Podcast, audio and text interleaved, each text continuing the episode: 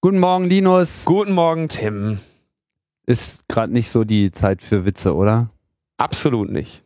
Don't mention the Wahl.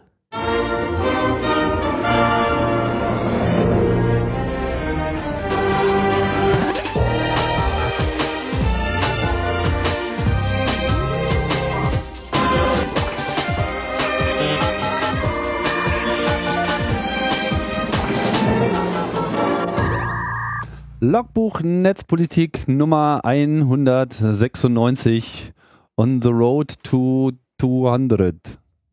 Ja, die 196 ist eine Brückentechnologie. Ja, ein Migrationspfad zu ähm, unserem Event, den wir angekündigt haben mit breiter Brust. Und der jetzt auch stattfinden wird. Ja, wird stattfinden. müssen, müssen wir liefern, ja. Hm. Ist aber noch nicht alles, äh, noch nicht alles äh, könnte verraten werden an diesem Zeitpunkt. Genau, wir müssen das ja auch ein bisschen spannend machen und geheime Andeutungen. Was geht ja auch so ein bisschen so Cliffhanger zu haben, so, Mhm. ne? Dass man so am Ende der Sendung diese, okay, krass, jetzt weiß ich schon mal das Datum, aber wo ist das? Mythenbildung. Genau, Mythenbildung. So. Also ein Logbuch Netzpolitik 200 wird kommen. Mhm. Es wird am 29.10. sein, könnte man sagen. Könnte man sagen, ja. Und was äh, man könnte sich vorstellen, dass das so in Berlin ist, Das ist sehr wahrscheinlich. sofern Friedrichshain-Kreuzberg jetzt nicht noch aus Berlin auszieht bis dahin und sich irgendwie in der Nähe eines Flughafens neu aufbaut oder so. Ah. Oder sich einen eigenen zulegt. Ja, ähm, das ist ver vermutlich äh, der Ort, mit dem man, äh, von dem man ausgehen kann, ja. Ja. Hm. Wir wollen unsere Verhandlungsposition mit den Veranstaltern an dieser Stelle nicht schwächen. Wir versuchen da gerade das Olympiastadion gegen die O2 World auszuspielen. Insofern können wir da jetzt noch uns noch nicht festlegen. ja, Ja. das geht natürlich äh, hier um einfach nur um harte Kohle, mit der wir da in die Verhandlungen treten müssen.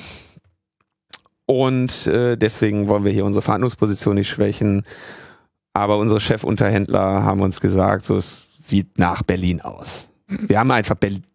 Die Stadt Berlin hat uns schon das beste Angebot gemacht, kann man an der Stelle sagen. Ja. Also es, äh, so wird es sein. Ja, die haben ja vor ein paar Jahren den Kongress verloren und die wissen auch, dass sie das nicht nochmal wollen. So, das haben wir den wird mir so gesagt. Genau. Also für äh, alle, alle, die sich gefragt haben, an, an, an welcher äh, Stelle Berlins denn man sich denn sozusagen am besten einquartieren sollte, um dort äh, überschaubare Laufwege zu haben und auch noch in einem äh, ent antinüchternen Zustand äh, von der Veranstaltung äh, sicher nach Hause zu kommen. Das wäre so in etwa die Koordinate, die ihr da anvisieren solltet. Ansonsten fahren auch Shuttle-Limousinen vom Adlon. Echt? We- Weiß ich, ja, also das Adlon hat gefragt, ob sie. Äh, ja, also es wird, es wird ein, ein. Logbuch Netzpolitik 200 wird kommen. Ja, genau. Wir werden dann in den nächsten Wochen noch äh, weitere Details äh, abliefern. Ich hoffe, schon bald auch sehr viel genauere. Aber Dinge müssen vorbereitet werden. Genau. Ja, was denn sonst noch so passiert? Mal wieder eine Reihe an, äh, an schönen Nachrichten, die, ein, die einem Hoffnung machen. Ähm, es geht los mit dem Fall von Lori Love. Den wir auch äh, schon hätten viel, viel, viel früher mal erwähnen können, aber soweit ich weiß, noch kein einziges Mal hier auch nur erwähnt haben. Nee, das stimmt. Wir haben den, glaube ich, schon mal vor ein paar Jahren erwähnt. Da ging es nämlich um Also? die, ja, um die Herausgabe sein, der Passwörter seiner beschlagnahmten Geräte. Das, das haben kann wir sein, hier, dass wir, das, behandelt. Ja. dass wir das am Rande mal erwähnt haben, ja. Also Lori Love ist ein, ähm, ein Brite, aber auch ein Finner, doppelte Staatsbürgerschaft, hält sich aber in Großbritannien auf und äh, wurde, wird seit 2013 von den USA beschuldigt, sich an der Operat Operation Last Resort der des losen Hackerkollektivs Anonymous beteiligt zu haben. Diese Operation Last Resort war lose verbunden mit einer Rache für den Tod von Aaron Swartz, ähm, den wir ja hier auch damals ausführlich behandelt haben. Kurz zusammengefasst, er hatte äh, Scientific Journals gecrawlt aus einem aus dem MIT, äh, wurde dann mit äh, strafrechtlich verfolgt und belangt und mit drakonischen Strafen bedroht und äh, so in den Suizid getrieben. Ähm, eines der bitteren Opfer, die die Bewegung hinnehmen musste und das eben auch nicht hinnehmen wollte. Und da gab's, kam es dann eben unter anderem zu diesen Protest-Hacks. Ähm, Laurie wird beschuldigt, die Federal Reserve, die US-Armee, die Missile Defense Agency und die NASA irgendwie gehackt zu haben. Äh, es gab dann die USA haben zwei ähm, Extradition Requests quasi, also in den USA geht es darum, ihn zu bekommen. zu bekommen. Und in, den, in dem Vereinigten Königreich hat er keine offiziellen Anschuld, keine offiziellen Beschuldigungen. Trotzdem haben natürlich die Ermittlungsbehörden dann ähm, sind bei ihm eingeritten, haben seine Geräte äh, beschlagnahmt. Da gab es dann ein, ähm, ein Gerichtsverfahren, wo sie versucht haben, ihn zu zwingen, die äh, Passwörter herauszugeben zu seinen verschlüsselten Geräten, damit sie dort die Beweise ähm, erbringen können, dass die Geräte ihm auch gehörten. Also das war irgendwie so, das ist ja immer, wie, wie dann in, in England äh, argumentiert wird, ist ja auch wirklich ein großer Witz, dass sie irgendwie sagten so, dass er sagt, ich hätte gerne meine Geräte wieder, die ihr aus, aus meiner Wohnung geholt habt. Und haben die gesagt, na ja, solange die hier verschlüsselt sind, können, können wir ja nicht den Nachweis bekommen, dass sie auch wirklich dir gehören, deswegen können wir sie dir nicht wiedergeben. Ne? Also auf diesem Niveau muss, wird dieser Mann jetzt irgendwie ähm, festgehalten. Fertig gemacht seit, seit inzwischen auch drei Jahren. Äh, 2016 äh, kam dann das Urteil, dass er diese Passwörter nicht geben muss. Parallel gibt es eben dieses Auslieferungsverfahren. Ähm, wo es im Juni schon ähm, Anhörungen gab. Bei diesen Anhörungen wurde dann eben äh, hervorgebracht, dass äh, Laurie unter dem äh, Asperger-Syndrom leidet und dass ihm quasi in den USA kein faires äh, Verfahren bevorsteht, dass wenn er dort verurteilt würde, ihm irgendwie bis zu 99 Jahre Haft drohen und die USA dafür bekannt sind, keine akzeptablen Haftbedingungen für Menschen in seinem Zustand zu haben. Das könnte man jetzt mal ausschalten, das Piepen, ne? Mhm. Ähm, und da wurde also alles vorgebracht, um diesen Menschen davor zu schützen, in die USA ausgeliefert zu werden. Nun gab es das Urteil im, ich glaube, am 16. September und er wurde jetzt quasi dazu verurteilt, ähm, dass er ausgeliefert werden soll in die USA. Er hat 14 Tage Zeit, um diese Entscheidung anzufechten. Das wäre bis 30. September und sein Anwalt ähm, hat auch angekündigt, dass sie das tun werden. Ähm, wir sehen ja, was in den USA so los ist mit Leuten, die irgendwie der der Abtrünnigkeit äh, beschuldigt werden. Und ich denke, das ist hier schon ein sehr klarer Fall, dass diesem, dass egal was dieser Mensch getan hat, selbst wenn er schuldig ist, was ja auch noch bei weitem nicht bewiesen ist, dass man sagen kann, dass ihm dort kein faires Verfahren ähm, entgegen gegenübersteht, da äh, die USA ja schon seit Jahren jetzt dafür bekannt sind, auch an, an kleineren Fällen eben ein Exempel zu statuieren. Wir berichten ja hier schon regelmäßig über äh, Chelsea Manning, wir berichten hier regelmäßig über Ed Snowden und wir berichten ja auch in gewissem Ausmaß regelmäßig über das Urteil von Julian Assange und man kann jetzt nicht unbedingt sagen, dass diesen Menschen ein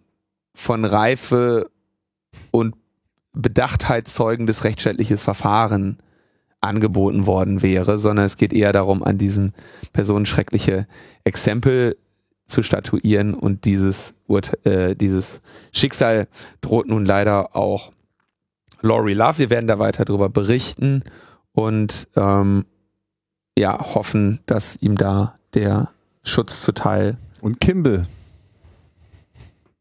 Ja, und der, das auch.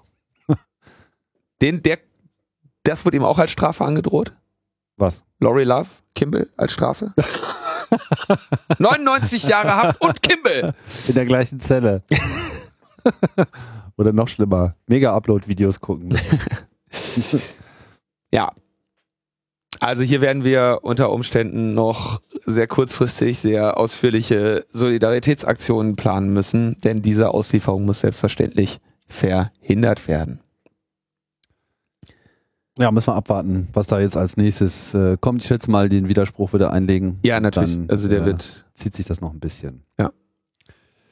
So, dann haben wir noch das schöne BND-Gesetz. Äh, das kommt äh, nicht nur bei Logbuch Netzpolitik immer mehr in die Diskussion. Also wir reden nicht vom BND-Gesetz, wie es jetzt existiert, sondern das BND-Gesetz für dessen sogenannte Reform es jetzt entsprechende Vorschläge gibt. Die haben wir ja hier auch schon ausführlich äh, besprochen, zuletzt ja auch nochmal mit André Netzpolitik.org.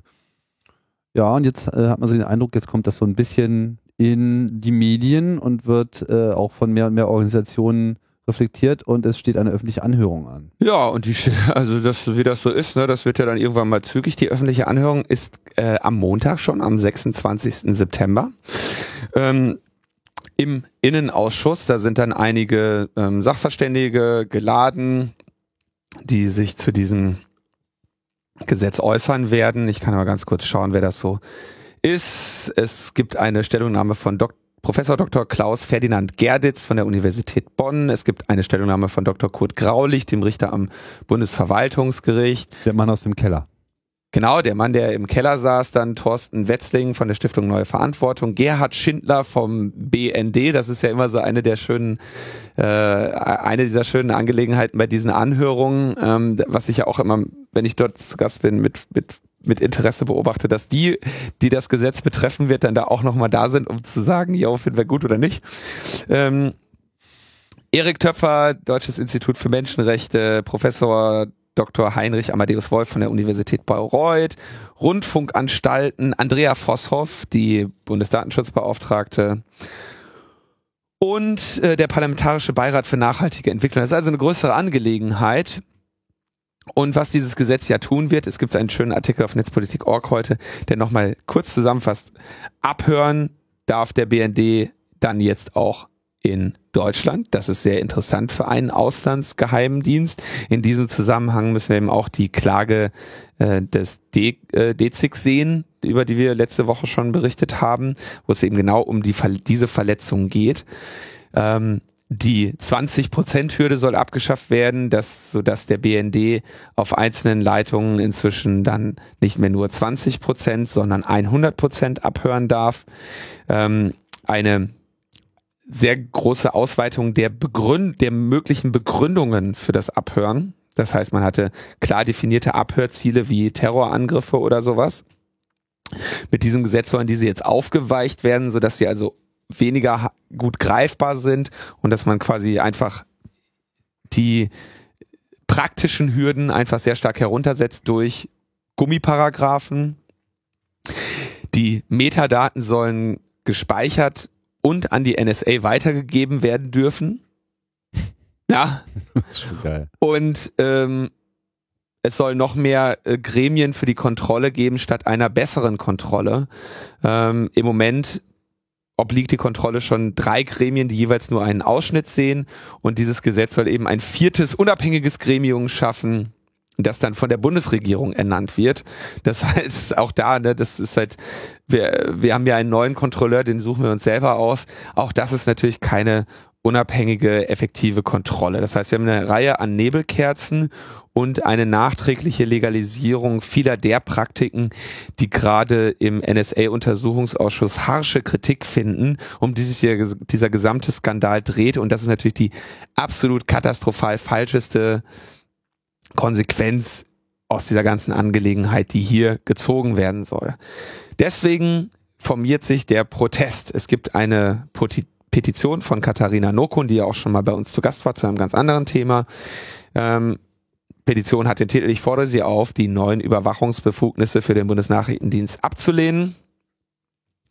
Es wird am 26.09. eine Protestkundgebung geben vor dem Reichstag, äh, Platz der Republik 1, äh, also da auf dieser Wiese. Hier wird das beschrieben als mit Blick auf den Schriftzug dem deutschen Volker, aber äh, das ist halt diese Wiese, ne?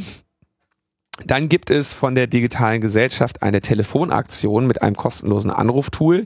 Da geht man auf die ähm, auf die Seite, sucht sich die, die abgeordnete Person seiner Wahl heraus und klickt auf Anrufen.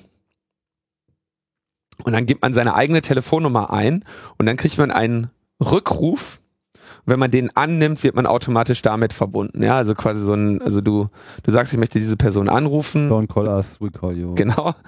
Und äh, dann kann man dort mit den Abgeordneten sprechen, was sich ja immer mal wieder empfiehlt. Also das Entscheidende ist, es geht hier darum, mehr oder weniger alles, worum sich dieser gesamte Skandal dreht, alle Rechtsverstöße, die es hier je gab, im nach, nachträglich zu legalisieren. Und ich denke, das ist der absolut, die absolut falsche Konsequenz aus dem Skandal, den wir nunmehr seit drei Jahren hier behandeln. So sieht's aus. Dann gab es noch sehr äh, interessante Neuigkeiten aus dem Bereich des BND, wo man auch gar nicht so weiß, was da schon wieder los war. Ähm, wie ich ja gerade schon sagte, der BND ist der Auslandsgeheimdienst und wir haben hat in Deutschland eigentlich erstmal nichts verloren. Und jetzt stellte sich heraus, da wurde irgendwie thematisiert, dass der BND Kurierdienstleistungen für mehrere Bundesbehörden und Ministerien erbringt. Und das sowohl auf deutschem Boden als auch im Ausland. Das ist natürlich ganz, also du musst ja quasi so vorstellen, du bist jetzt eine Bundesbehörde, möchtest irgendwie einen, einen Brief von äh, A nach B bringen und sagen wir mal, das ist irgendwie, du brauchst vertrauenswürdige Personen, die das übermitteln und die Geheimnisse darin wahren, dann denkst du natürlich als allererstes so die vertrauenswürdigste Instanz, der du deine Geheimdien geheime Geheimnisse anvertrauen kannst, ist natürlich der BND. Ja, der BND ist natürlich klar, der hat noch nie ein Geheimnis verraten und es steht ja auch Nachrichtendienst dran. Das heißt, er kann ja ruhig mal Nachrichten übermitteln. Und jetzt fragt man sich natürlich, what the fuck? Ja, was macht dieser B, was erlaube BND auf deutschem Boden, äh, sich als Kurierdienstleister zu betätigen? Ähm, als Kunden wurden hier äh, genannt das Auswärtige Amt, das Bundesverteidigungsministerium, das Bundesamt für den Verfassungsschutz, das Bundesamt für Sicherheit in der Informationstechnik und der Bundesrechnungshof. Und äh, dann wird halt sich darüber wird halt darüber berichtet, dass die Kurierfahrten, die der BND vornimmt, teilweise mehrere Tage oder gar Wochen in Anspruch genommen hätten. Tage und Wochen. ja. Du meinst, die liegen noch hinter Hermes? Die liegen hinter Hermes, ja. Weil es irgendwie einen Umweg über Pullach gibt. Und ich meine, wenn, dein, wenn dein Kurierdienstleister der Bundesnachrichtendienst ist, ja, und du hast Verzögerungen in der, in der Zustellung der ihm anvertrauten Dokumente, dann solltest du schon mal nachfragen. Und das tun jetzt eben auch Parlamentarier. Äh, und äh, da wird dann, äh, wird man sich jetzt fragen, ob die Bundesregierung denn nicht mal erklären könnte, warum die Kurierfahrten zwischen manchen Behörden teilweise so lange gedauert haben und warum dieser BND hier überhaupt auf deutschem Boden aktiv ist. Ähm, das scheint also hier, äh, also es ist eigentlich eine äh, Verletzung der des Aufgabenbereiches. Und Konstantin von Notz fragt natürlich auch, was genau passiert denn mit diesen hochsensiblen Informationen, wenn der BND sie in die Hände bekommt. Und ist natürlich schon sehr äh, eine sehr interessante Auffassung von Geheimdienst oder Nachrichtendienst, wenn du denkst, das ist ein Kurier und bei dem wären irgendwie Geheimnisse sicher. Ne? Also es ist äh, schon also du was was erlaube BND? Ja, das sind ja, ist ja verschlossenes Kuriergut, äh, hieß es da. Da kann ja was, kann da schon passieren. Da ist ein mhm. Umschlag drum. Ja.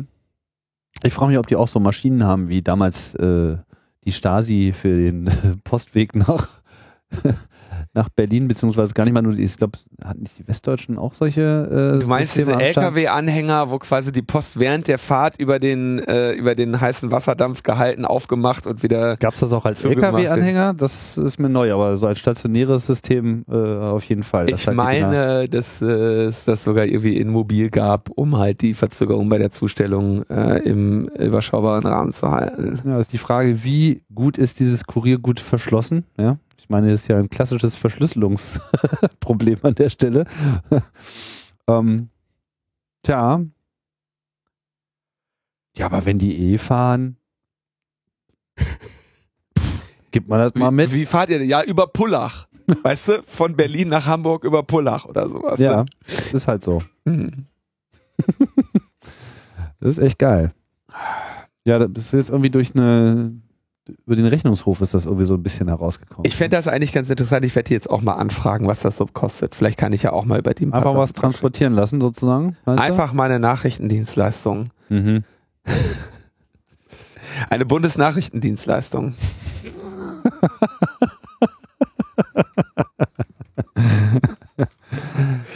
so, die deutsche Cyberwehr hat äh, zugeschlagen. Oh, Ja. Es ist endlich was verteidigt worden. Auch hier mal wieder ganz spannend. Ja, wir haben ja äh, erst kürzlich in den letzten Monaten die äh, Bestrebungen, dass die deutsche oder nee, ist gar nicht in den letzten Monaten. Ich glaube, da haben wir hat André schon bei der LNP. War das eigentlich die LNP 100 auf dem Camp? Oder war das die LNP 150? 150 war auf dem letzten Camp. Ja, ne? Mhm. Und die 100 war mit Ströbele, ne? Die 100 war mit Ströbler, die war im Bundestag. Und die 200? Können wir noch gar nicht sagen. ne? Haha. Lustiges Spiel, ne? ja. Naja, bei unserem Output kann man auf jeden Fall äh, in etwa so jedes anderthalb Jahr feiern. Ja, Also wir, wir werden ja voraussichtlich so einen Schnitt von, was war das, 40? 40 pro 40 Jahr. Sendungen pro Jahr haben. Alle zweieinhalb Jahre. Ungefähr. Ja, gar nicht so schlecht für Das wird noch, so- das wird Sendung, die den noch Anspruch hat, wöchentlich zu sein. lassen, lassen wir das. Äh, Also wir, wir, die Special Guests von der Logbuch Netzpolitik 200 äh, werden noch nicht verraten. Ähm, aber da berichtete André ja schon über die Bestrebungen äh, von Ursula von der Leyen, wie wird die nochmal immer genannt? Der, der etwas äh, Truppenursel. Truppenursel. ist ein bisschen äh, Naja, da gibt es so einen Twitter-Account. Ach so, echt ein bisschen, bisschen, äh, bisschen witzig. Der ist ganz lustig. Der, die Truppenursel äh, hatte ja schon gesagt, wir machen jetzt hier Cyber und zwar nicht nur defensiv, sondern auch offensiv. Und jetzt wi- wird hier erklärt, das ist halt, hat auch 2015 schon stattgefunden. Und zwar geht es ja hier die, um die Einheit äh, Computer-Netzwerk-Operationen, CNO. Und die haben in Afghanistan einen Mobilfunkbetreiber gehackt, um dort Informationen über den Aufenthaltsort von Personen zu erlangen, äh, die verdächtig waren, im Zusammenhang mit der Entführung einer Entwicklungshelferin zu stehen. Ähm, bis heute war aber der offizielle Stand, dass man dort zwar unter Laborbedingungen Cyberangriffe und Gegenattacken ausübt und eine Anfangsbefähigung für Attacken aufgebaut habe, aber eben nicht, dass diese Befähigung auch in der freien Wildbahn zum Einsatz kommt. Was hier passiert sein soll, ist 2015, im Herbst 2015, also ungefähr vor einem Jahr, ähm, wurde diese Einheit vom Krisenstab gebeten, der diesen Geiselfall der Entwicklungshelferin in Afghanistan betreute, ähm, Information, ähm, Informationen über die Entführer zu bekommen. Also die, der Krisenstab war in Verhandlungen über die Freilassung der Entwicklungshelferin, die entführt worden waren. Die hatten über Mittelsmänner einen Kontakt zu den Entführern und die Entführer haben gesagt, na ja, gegen Lösegeld lassen wir diese Person frei. Der Krisenstab wusste aber nicht, ob ähm, den Entführern zu trauen sei, ob die zum Beispiel ähm, sich an diese Vereinbarung halten oder nicht. Und die wollten quasi wissen, bewegen die sich in die Richtung, ja, in die vereinbarte Richtung, dass eine Übergabe stattfindet. Gleichzeitig hatten sie natürlich das Kommando Spezialkräfte irgendwie in der Hinterhand, ähm, die das notfalls dann gewaltsam die, äh, die, die Geisel befreien sollte. Und da ist man natürlich in einem Risikobereich. Und jetzt haben sie gesagt, liebe äh, CNO, ähm, bitte ortet die Mobiltelefone der Entführer und sagt uns, ob die sich in Kabul aufhalten, ob die sich im, zum vereinbarten Zeitpunkt in Richtung des Übergabeortes bewegen oder nicht. Die offizielle Geschichte, die jetzt veröffentlicht wird, ist, dass die CNO-Einheit über die im Internet verfügbare Kundenwebsite dieses Mobiltelefonanbieters sich in dieses, in dessen System eingehackt hat und daraufhin durch das Netz, durch das Mobilfunknetz die Geopositionsdaten abgreifen konnte. Mhm. Und so dann mehr oder weniger live die Bewegungen der Kidnapper nachverfolgen konnte. Jetzt habe ich mich ja so ein bisschen mit Mobilfunknetzen auseinandergesetzt und es ist auf jeden Fall, also was geht, ist ganz klar, kommen wir auch gleich nochmal zu. Über ein Mobilfunknetz kannst du problemlos den Aufenthaltsort einer Person bestimmen. Wenn du entsprechenden Zugriff auf dieses Netz hast. Wenn du entsprechenden Zugriff auf das Netz hast. Dass du diesen Zugriff über das Mobilfunknetz erreichst, erlangst, ähm, halte ich für mittelwahrscheinlich. Du würdest eigentlich diesen Zugriff auf anderem Wege versuchen zu erlangen, sei es durch, durch das Hacken von Administratoren, aber dass du jetzt ausgerechnet eine Sicherheitslücke in der Mobilfunk-Webseite findest, die dir einen direkten Zugriff ermöglicht auf die Location-Daten des Mobilfunknetzes. Klingt fishy. Das klingt für mich ein bisschen unwahrscheinlich. Also solche Architekturen mag es geben halte ich aber für, also habe ich so noch nicht gesehen, dass das jetzt ausgerechnet der Weg wäre, den eine Cyber, eine erfahrene Cybereinheit der Bundeswehr ausgerechnet gehen würde.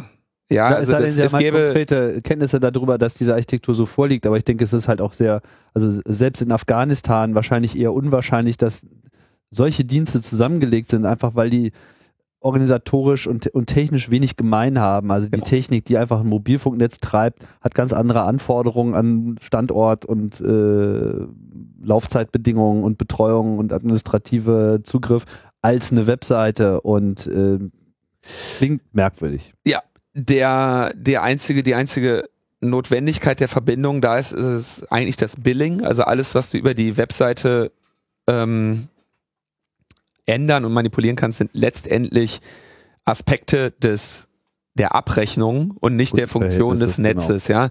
Da kommt dann vielleicht nochmal sowas wie, ich brauche nochmal eine zweite SIM-Karte, dann muss da ein Prozess angestoßen werden. Aber du kannst eigentlich sagen, dass diese Webseite so gut wie keine Änderung an dem Netz vornimmt. Wobei es könnte ja sein, ich weiß nicht ganz genau, von welcher Generation Mobilfunknetz man da jetzt ausgehen muss. Ich meine, wenn man an Afghanistan genau, da denkt, dann glaubt man ja immer, das müsste irgendwie so Vorsteinzeit sein, aber tatsächlich sind ja eigentlich dort, also Mobilfunk spielt ja in unterentwickelten Ländern eine ganz andere Rolle und ist teilweise äh, durchaus auch auf dem aktuellen Stand und mag ja auch sein, dass es mittlerweile Systeme gibt, also gleich nochmal was dazu sagen, die gerade so diese Fragestellung, das haben wir ja hier auch, ich möchte gerne an meinem Account bestimmte Dinge ändern. Ich möchte gerne das Verhältnis ändern, Anrufbeantworter etc. Also es gibt schon so einen gewissen Rückflussbedarf ja. zu dem Mobilfunknetz äh, und natürlich auch aktueller Einblick in die Kosten insbesondere wenn auch Payment darüber realisiert wird. Ja, aber die Information, wo sich Leute aufhalten, hat damit einfach nichts zu tun und ist eher in dem äh, in dem in dem Kernnetz angesiedelt im HLA VLA und da hast du irgendwie einfach nicht was großartig ja in dem Location Register so. genau mhm. du wirst nicht in du also ich halte die Geschichte für äußerst unwahrscheinlich und zumindest in der Form, wie sie da erzählt wird, dass der Eingangsvektor ausgerechnet die Kundenwebsite gewesen sei. Interessant an diesem Punkt ist aber, dass wenn wir davon ausgehen, dass es jetzt ein, ein Netzwerk gäbe, das äh, so, so dramatisch schlecht konfiguriert ist, ähm, dann könnte man davon ausgehen, dass es noch ganz andere Schwächen hat und auch, über die habe ich hier auch schon öfter mal gesprochen, äh, dass es eben allein mit der Mobilfunknummer in der Regel möglich ist, eine Person zu lokalisieren.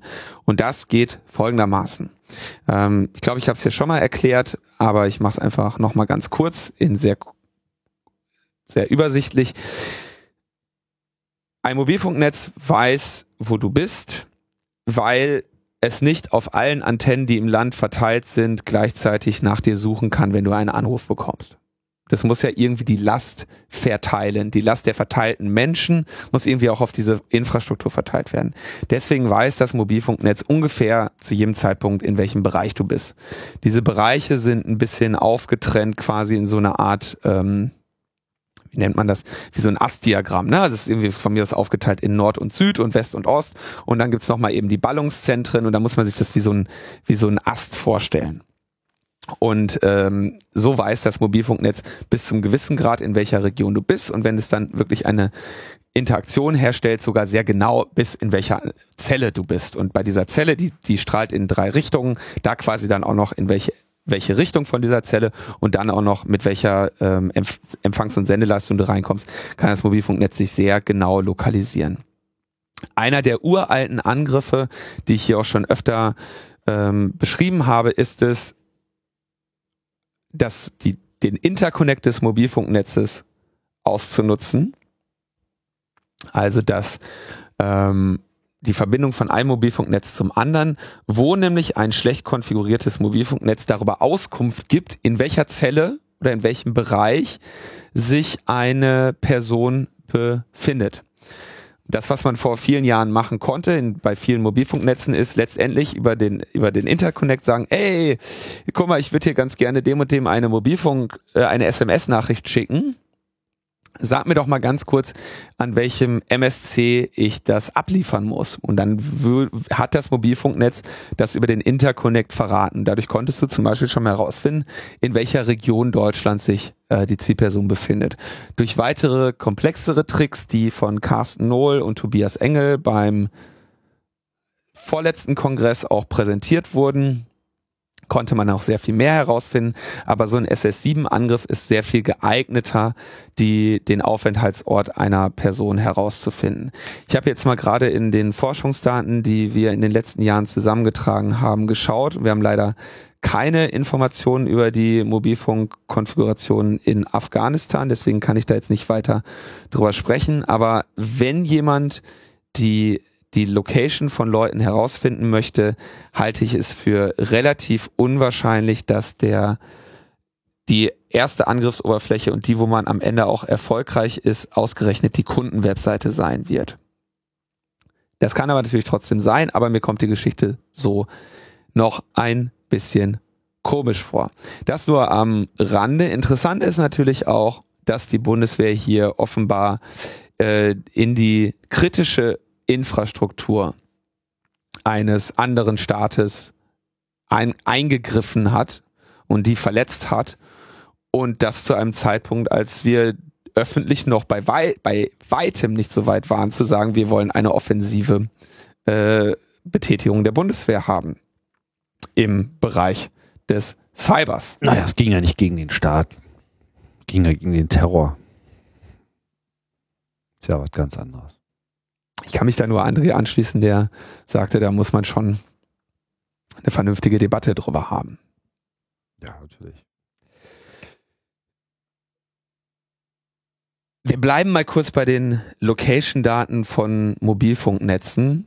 Ähm, es gab nämlich auch jetzt endlich, das war seit längerem, längerem angefragt und ich weiß, es gab also Bestrebungen des NSA-Untersuchungsausschusses, da einen, eine sachverständige Person zu finden, von ähm, die Auskunft darüber geben kann, ob sich denn die Daten über Mobilfunknetze eignen äh, für gezielte Tötungen mit Drohnen. Ja. Das ist ja eine Sache, die jetzt, sag ich mal, eigentlich komplett außer Frage steht. Das, es ist so, aber man brauchte quasi ein, eine sachverständige Auskunftsperson, die das einfach nochmal vernünftig zu Protokoll gibt für diesen NSA-Untersuchungsausschuss, weil ja die ganze Zeit behauptet wurde, dies wäre nicht der Fall.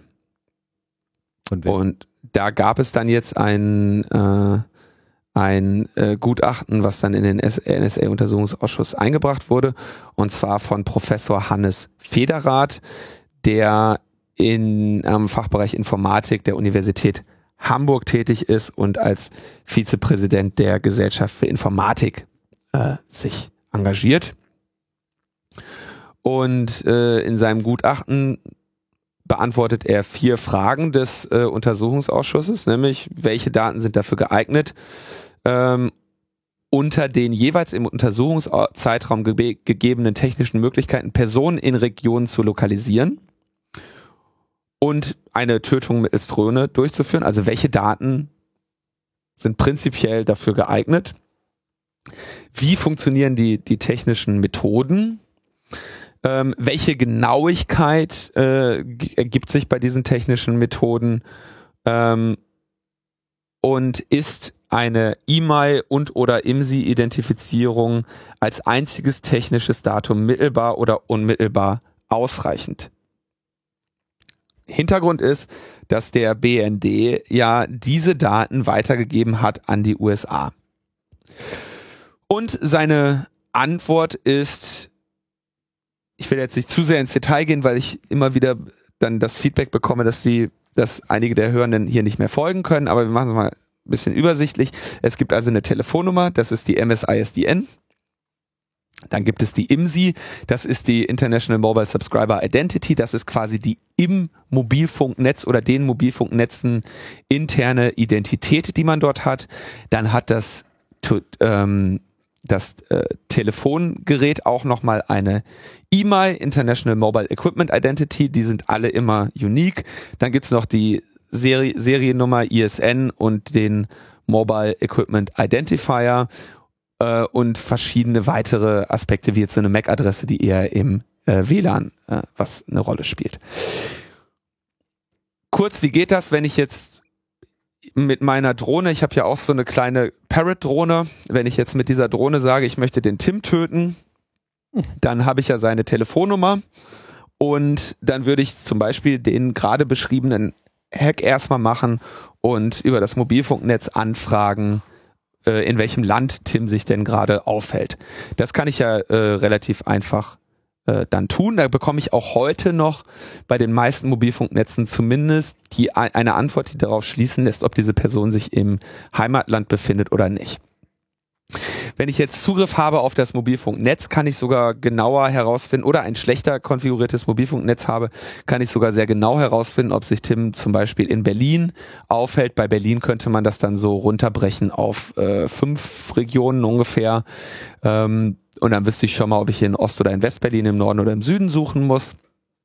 Und dann fliege ich mit, mit, mit meiner Drohne über Berlin muss ich jetzt mit meiner Drohne natürlich sehr schnell machen, weil die nur 10 Minuten Akkulaufzeit hat. Aber das kriege ich ja hin. Dann fliege ich über Berlin und habe an Bord dieser Drohne einen IMSI-Catcher. Und dieser IMSI-Catcher ähm, auto imitiert automatisch die Mobilfunkzellen, die so drumherum, die, über die er gerade fliegt.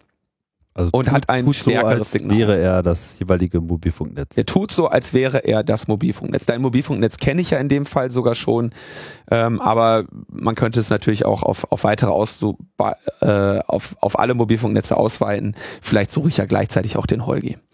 Ähm, so, also nimm Holgi, nimm nicht mit. Kommt drauf an, wen ich eher finde.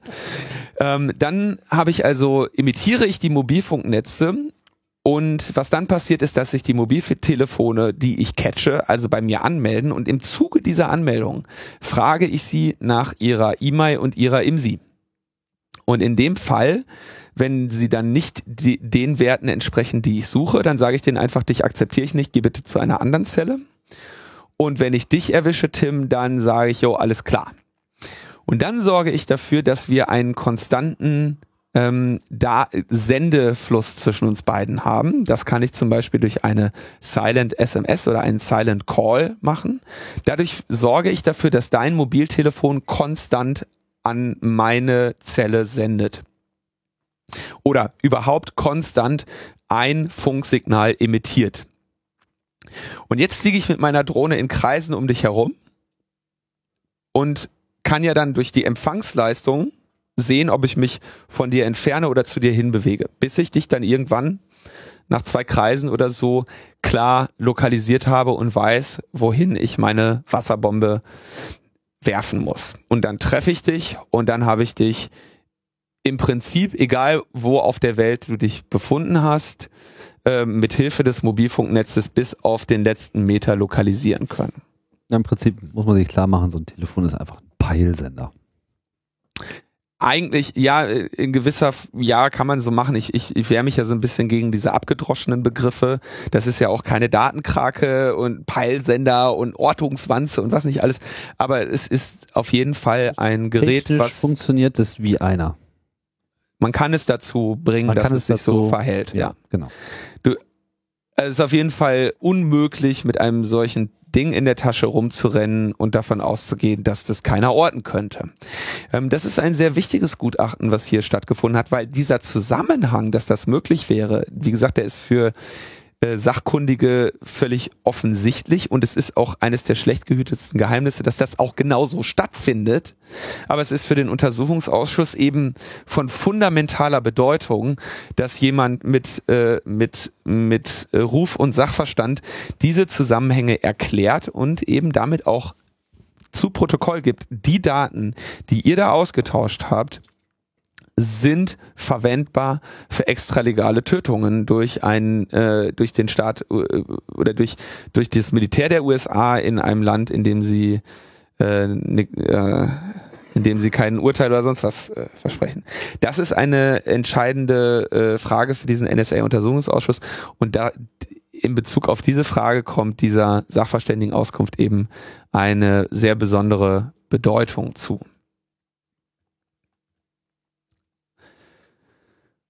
Sollen wir mal zu so einer, wo ich fast dachte, wäre eine gute Nachricht? Oder noch ein bisschen schlechte Nachricht? Ähm, fast eine gute Nachricht. Fast eine gute Nachricht. Fast eine gute Nachricht. Die, der, welches Ministerium war das? Das Bundesministerium für Bildung und Forschung hat eine Open Access Strategie veröffentlicht. Und du denkst, wow, jetzt geht's endlich mal in, in Richtung Open Access. Wir erinnern uns, das Gegenteil von Open Access ist die aktuelle ähm, Realität im wissenschaftlichen Publikationswesen. Und das funktioniert so, der Steuerzahler bezahlt die Universitäten, um Dinge zu erforschen. Die Universitäten publizieren das, kriegen kein Geld dafür. Und die Verlage, die das publizieren, nehmen dann wieder Geld von den Universitäten dafür, dass sie ihre eigene Forschung in diesen Magazinen lesen dürfen. Ja, so läuft das. Genial. Auf so eine Idee muss er erstmal kommen. Ne? Und äh, die, die, wie gesagt, die Dienstleistungen, die dieser Verlag, äh, die die Verlage an der Öffentlichkeit erbringen, grenzt gegen null. Denn äh, der einzige Mehrwert, den sie bieten, ist, dass sie eben dieses Peer Review äh, durchführen lassen. Das machen aber auch in der Regel Leute, die nicht dafür bezahlt werden. Das ist ein, ein, ein, ein einziger, ein einziges, äh, ein einziger ekelhafter Pilz, äh, der diese gesamte äh, Kultur befallen hat und von der von dem zu befreien die Wissenschaft leider sich nicht in der Lage ist. Oder zumindest man hat also immer mehr Manche wollen das, aber äh, das Problem ist natürlich, dass die Leute, die bisher von dem System profitiert haben, natürlich wenig Interesse daran haben, dass es sich ändert. Wie das eben so oft ist mit Änderungen, gesellschaftlichen Änderungen. Ich denke, dass am Ende nichts dran äh, vorbeigeht, solche Open Access äh, Prinzipien auch fest zu etablieren. Aber da sind wir noch nicht so ganz. Aber es zeichnet sich zumindest ab, dass dieser Begriff so eine gewisse äh, Luftraumhoheit gewinnt in der Debatte. So, dann habe ich irgendwie gedacht, ach wunderbar, dann klickst du doch mal drauf. Wenn alle sagen, es gibt jetzt die Open Access in Deutschland Strategie des Bundesministeriums für Bildung und Forschung, die erstreckt sich mhm. über, über 13 Seiten. Und dann denkst du, boah, wow, so, dann lass doch mal gucken, wie, was habt ihr denn jetzt vor? Ne? Wie, welche Anreize wollt ihr schaffen, damit sich hier etwas ändert? Und dann habe ich dieses Ding gesehen. Ich dachte, das, ich dachte, das wäre ein Scherz. Ich dachte erst, ich hätte jetzt irgendwie falsch geklickt. Es findet sich darin nicht eine, eine einzige konkrete Maßnahme. Also da steht dann irgendwie sowas drin wie, Open Access in die BMBF-Förderung integrieren. Das ist schön. Das heißt, mit anderen Worten, wenn du von denen Förderung bekommst, werden sie sagen, dann musst du das auch in Open Access publizieren. Das ist zu äh, durchaus zu begrüßen. Gleichzeitig sagen sie, sie äh, errichten einen Post-Grant Fund, ähm, wo sie Open Access Publikationskosten übernehmen. Das ist ganz interessant, das hörst du, äh, hört man bei unseren Freunden vom Methodisch Inkorrekt häufiger, dass die Uni quasi draufzahlen muss, damit ihre Publikation in Open Access erscheint. Naja, klar.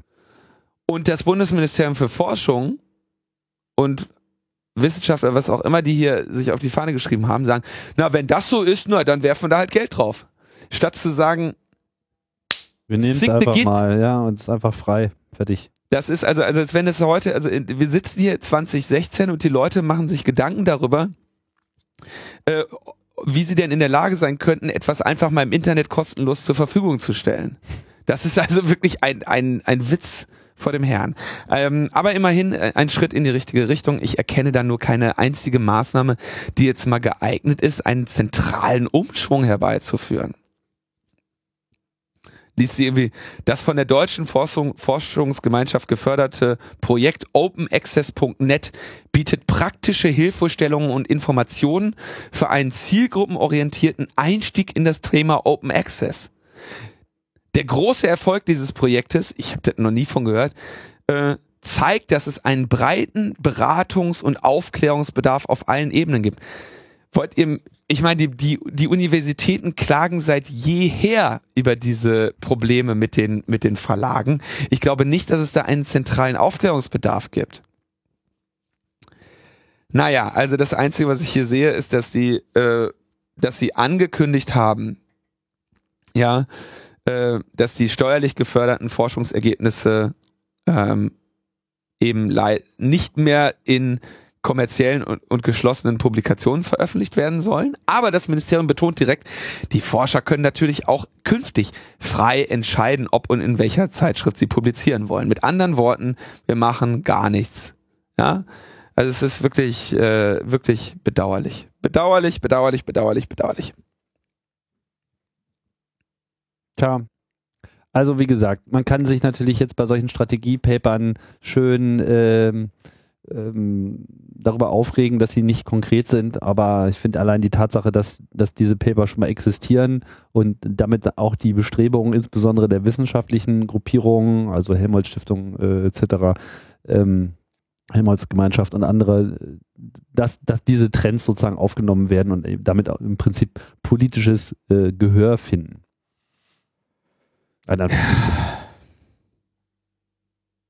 Ja, gut. Wir kommen nochmal zu Handy-Location-Daten. Vor einigen, ich glaube, es ist auch schon wieder zwei, drei Jahre her, da hatte O2 angekündigt, dass sie, also Telefonica Deutschland angekündigt, dass sie die Location-Daten ihrer Kunden gerne monetarisieren wollen.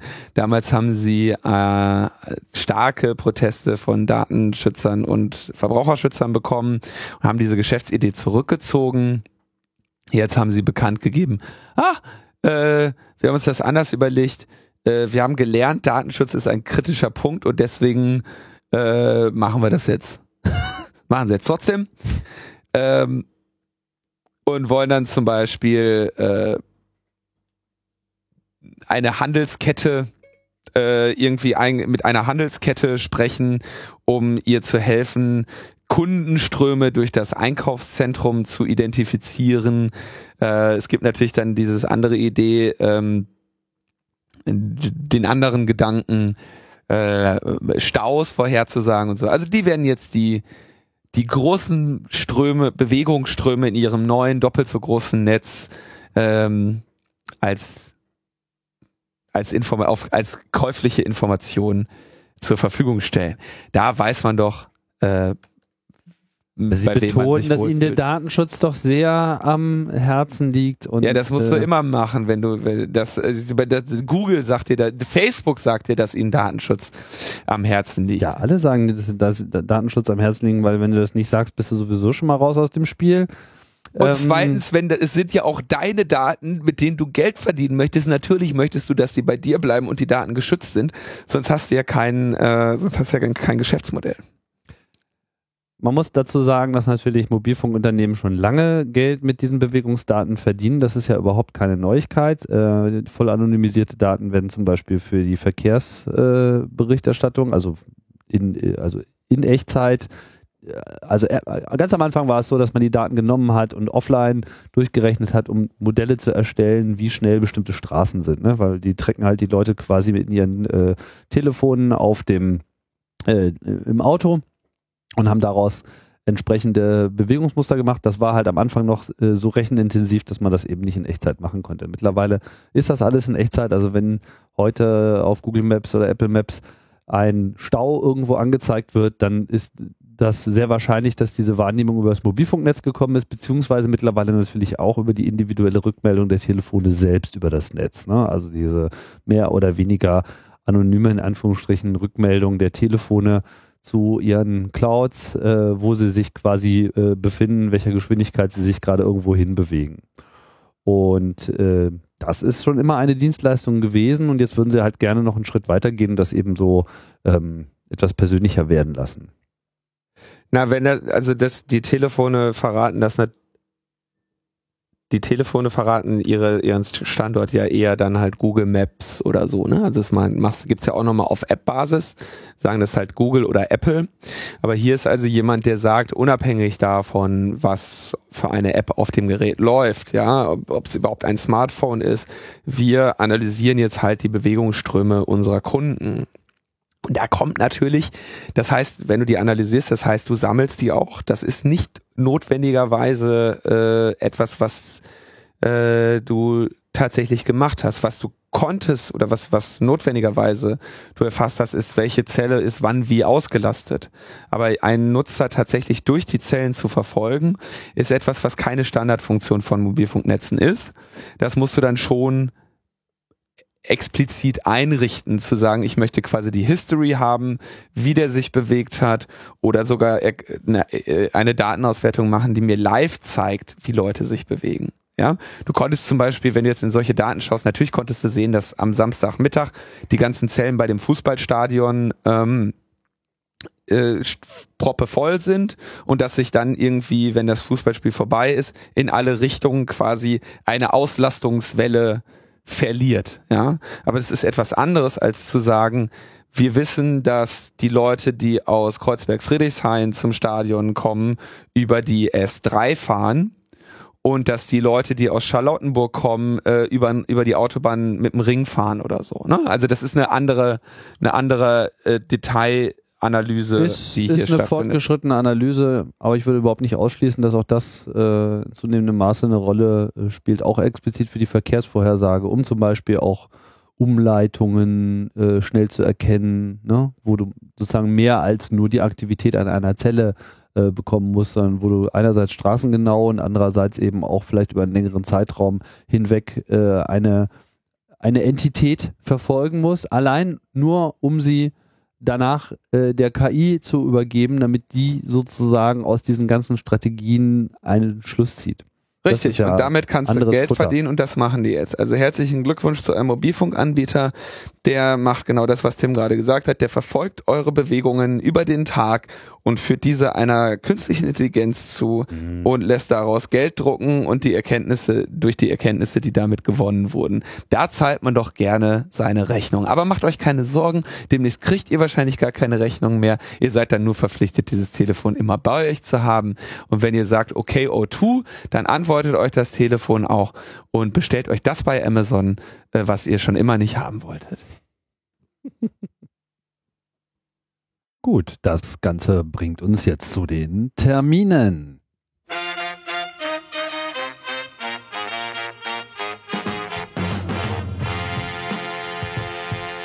Am Samstag, den 24. September um 13.37 Uhr eröffnet Schwerins erster Hackspace. Da gibt es eine Menge an Attraktionen für euch. Ihr könnt Tic-Tac-Toe gegen einen Industrieroboter spielen, Hacker Jeopardy und Schlösser knacken. In äh, Wien gibt es auch was Schönes, nämlich die Privacy Week, organisiert vom Chaos Computer Club in Wien. Findet statt vom 24. bis zum 30.10.2016. Fällt damit auch ein bisschen auch auf Logbuch Netzpolitik 200. Wer keine Lust hat, nach Berlin zu kommen oder keine Möglichkeit hat, dort wird es wahrscheinlich auch eine Live-Übertragung geben, irgendwo. Äh, Informationen zu den zahlreichen Veranstaltungen an verschiedenen Orten in der Stadt gibt es unter privacyweek.at. Und es war abzusehen, wenn wir hier einmal anfangen, Chaos-Treffs bekannt zu machen, dann melden sich natürlich auch noch andere, wie zum Beispiel der Chaos-Treff Flensburg. In unserem Raum Space, den wir mit dem Phänomenta e.V. betreiben, steht moderne Technik zum Kennenlernen und Ausprobieren bereit. Werden wir in Kenntnis gesetzt. Dort kann man einfach mal vorbeischauen, egal was einen interessiert, dienstags ab 19 Uhr gegenüber der Phänomenta im Raum Space. Ja. Und das äh, heißt, äh, wir befinden uns wieder am Ende der Sendung. Ja. Gibt es noch was nachzutragen? Ja, ne? Logbuch Netzpolitik 200. Hatten wir schon erwähnt. Haben wir erwähnt gehabt. Das wird ein großes Spiel, ey. Das wird ein schöner Spaß. Wir werden uns überarbeiten. Meinst du? Ja. Wie immer. Ich habe so ein bisschen, ich habe tatsächlich so ein bisschen Angst, ja. Na klar, so wie du das jetzt hier aufbauschst und in höchsten Tönen lobst und Großartigkeiten voraussagst, sind ja alle total pumped. Kommen dann rein und dann so, äh, Nerd-Veranstaltung. ja, mal gucken. Wir wollen uns ein bisschen was einfallen lassen. Aber das werdet ihr dann alle sehen. Wir wollen vor allem, also das eigentlich, was das wirklich Anstrengende wird ja sein, damit die Veranstaltung so richtig abgeht, brauchen wir gute Neuigkeiten. Gute Neuigkeiten. Ich meine, es ist alles möglich. Ich weiß, eine ganze Menge lässt sich mit Geld erreichen, ne? So, Meinst, wir kannst schön Raum mieten, kannst du Leute so, einladen. ne? Ich dachte, du wolltest jetzt die Politik bestechen. Genau, das wird teuer. So, und das schlagen wir natürlich auf die Ticketpreise drauf. Könnt ihr euch überlegen. Wollt ihr gute Nachrichten? Dann wird's teuer. Ah, Wird teuer. Billig gibt's nur Depression. Ich denke mal, wir werden auch nicht unbedingt jetzt so eine nachrichtenlastige äh, Event daraus äh, machen, sondern ohnehin ein wenig mehr in die Zeit äh, blicken, sowohl nach hinten als auch nach vorne. Ja, aber das werden wir dann alles sehen. Noch haben wir kein, kein festes Programm, noch sind wir auch für Ideen äh, äh, offen. Ah ja, Bisher wir haben auch, nicht- es wurden, doch, es sind schon welche eingegangen. Es, es ist schon was reingekommen, was, was ich noch so ein bisschen vermisst habe. Also eine Arbeit, die man sich selber wirklich kaum machen will, wenn man nicht von vornherein schon immer drauf geachtet hätte, wäre so, so, so, so Best-of-Collagen. das muss jetzt nicht unbedingt so ein totaler Bringer sein, aber keine Ahnung, vielleicht gibt es da irgendjemand da draußen, der so interessante Stellen ähm, aus 200 Jahren Logbuch Netzpolitik zusammen. Äh, tausendjährige schreibt. Podcast. ja, also so ein paar Zeitmarken oder so wären da schon mal ganz interessant. Weiß ich eben nicht. So Dinge, die vielleicht besonders gut oder albern gelaufen sind, äh, sonstige Highlights oder auch Lowlights. Keine Ahnung. Vielleicht kriegt man sowas dann auch noch verwurstet. 200 Folgen Logbuch Netzpolitik, Höhen und Tiefen. Höhen und Gute Zeiten, schlechte Zeiten. Ja, Das wäre sehr schön. so wie es beim Union-Jubiläum hieß irgendwie. Wir hatten, wir hatten Höhen und viele Tiefen. Aber wir sind immer wieder siegreich hervorgegangen. Was ist das für ein Podcast? Union? Mhm. Das ist eine Das ist Mannschaft. ein Zweitliga-Podcast eher, ne? Nicht so in unserer Liga hier, dritte. Ja, das ist ähm, jetzt, glaube ich, nicht der Raum, um Fußball zu diskutieren. Richtig, Tim. Es ist nämlich Logbuch Netzpolitik. Das hast du richtig erkannt. Deswegen gehen wir jetzt gekonnt über Aber ohne Fußballbezug ist ja nichts. Und an dem Tag ist auch Heimspiel, also es wird für mich eh schwierig. Vielleicht, vielleicht habe ich, gar- vielleicht hab ich gar keine Zeit. kommst du. Ich, ich muss noch Stadion, Alter. ja. Das wäre natürlich sehr schade, Ja, wenn der schade. Tim im Stadion wäre. ist ja tagsüber. Wir machen ja in die Nacht. Deswegen sperrst du dich so dagegen, dass wir das im Olympiastadion machen. Das ist zu weit. Ja, aber diese alte Försterei, das ist ein bisschen klein, ey. Naja, 20.000. Und der Rest. Naja, wir verabschieden uns mit Linus, der immer noch denkt, das Olympiastadion läge in Friedrichshain-Kreuzberg. Nee, das liegt nicht in Friedrichshain-Kreuzberg. Ja, das hast du jetzt Das auch wird eingesehen. dahin ne? verlegt. Jetzt winde dich mal raus. Die Busse, die Busse fahren nach Friedrichshain-Kreuzberg. Die Busse. Sonderzüge. Die Sonder, die Sonder-S-Bahn. Schluss hier mit dem Irrsinn. Wir sagen Tschüss. Danke an Conny und Ambro. Und alle anderen, die Logbuch Netzpolitik und die Metaebene regelmäßig unterstützen. Wir sagen Tschüss, bis bald, bis nächste Woche. Ciao, ciao.